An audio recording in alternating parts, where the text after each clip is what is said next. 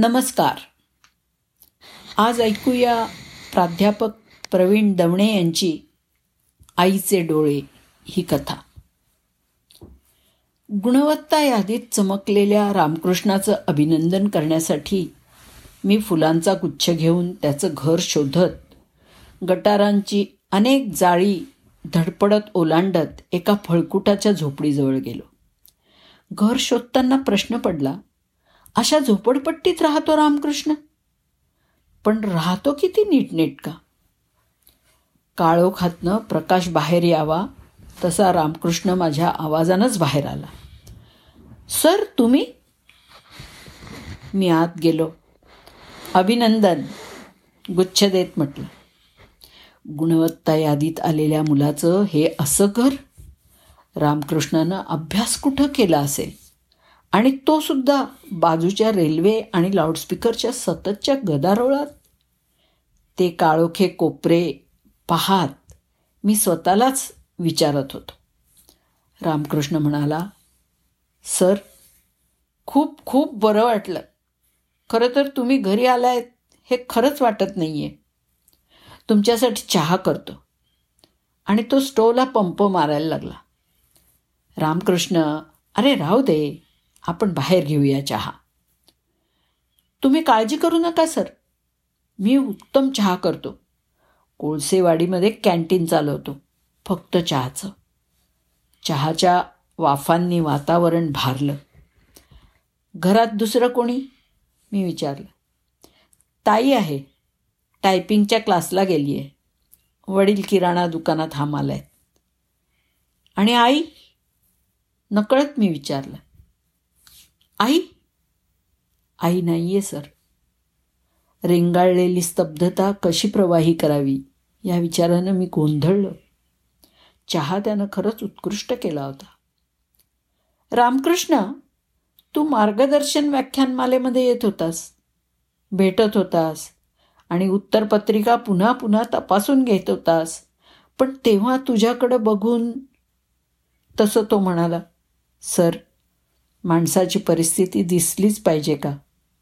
आपले कष्ट आपलं जगणं बघून कोणतरी अरे रे करून म्हणणं नकोसं होतं. आतासुद्धा मला खूप बक्षिसं मिळालीत. पण ती कायम पुरणार आहेत का? पुढचं शिकायला कष्ट करावेच लागणार. सर परिस्थिती माणसाला आहे त्यापेक्षा मोठं करते. रामकृष्णाची चमक गुणवत्ता यादीपुरती उरली नव्हती. ती त्याच्या वाक्यावाक्यातून डोळ्यातून चमकत होती. कुठून शिकलास हे सगळं रामकृष्ण? सभोवतीच्या मुलांकडून सर. म्हणजे? ती नुसताच टाइमपास करतात. बहुतेक नापास होतात.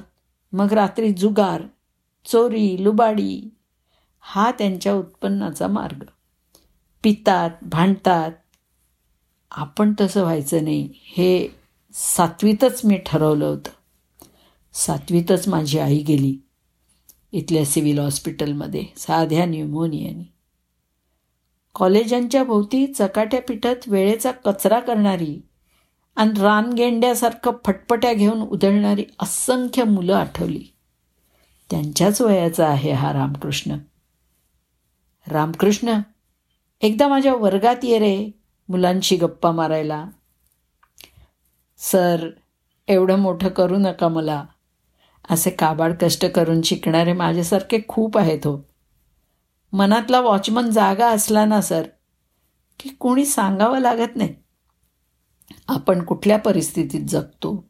आपले पालक रक्ताचं पाणी करून आपल्याला कसं शिकवतात? याची आठवण सतत जागी असेल ना सर? तर शाळेच्या वर्गातल्या अभ्यासानं सुद्धा मार्क्स मिळतात. क्लासेस विसेसची चैन ही झोपाळू मुलांसाठी. सर भोवतीची मुलं पाहून केव्हा तरी मला सुद्धा थोडी झापड आल्यासारखं होतं. मग अशा वेळी मी फक्त आईचे डोळे आठवतो. राब राब राबायची ती. कागदाच्या पिशव्या करत. गोंद कात्र्या घेऊन आम्ही तिच्या भोवती बसून तिला मदत करायचो. वडिलांची गिरणी संपानंतर बंदच पडली. त्यानंतर वनवास मागे लागला. शेवटी ती म्हणायची मी काही आता जगत नाही पण तुझ्याकडे माझे डोळे कायमचे असतील. तू कसा शिकतोस मोठा होतोस ते पाहण्यासाठी. सर ते डोळे आठवतात हो. खूप काही प्रेरणा देणारी ही रसरसलेली आयुष्य तेव्हाच घडतात. आकाराला येतात. जेव्हा जगाच्या पाठीवर आपण कुठेही असलो तरी आपल्याला आठवत असतात कष्टाळू. अपार विश्वासाने कर्तृत्व गाजवण्यासाठी जगात ज्यांनी आपल्याला पाठवलं आहे असे आपल्यासाठी स्वप्न पाहणारे आईचे डोळे. आपल्या आईचे डोळे. धन्यवाद.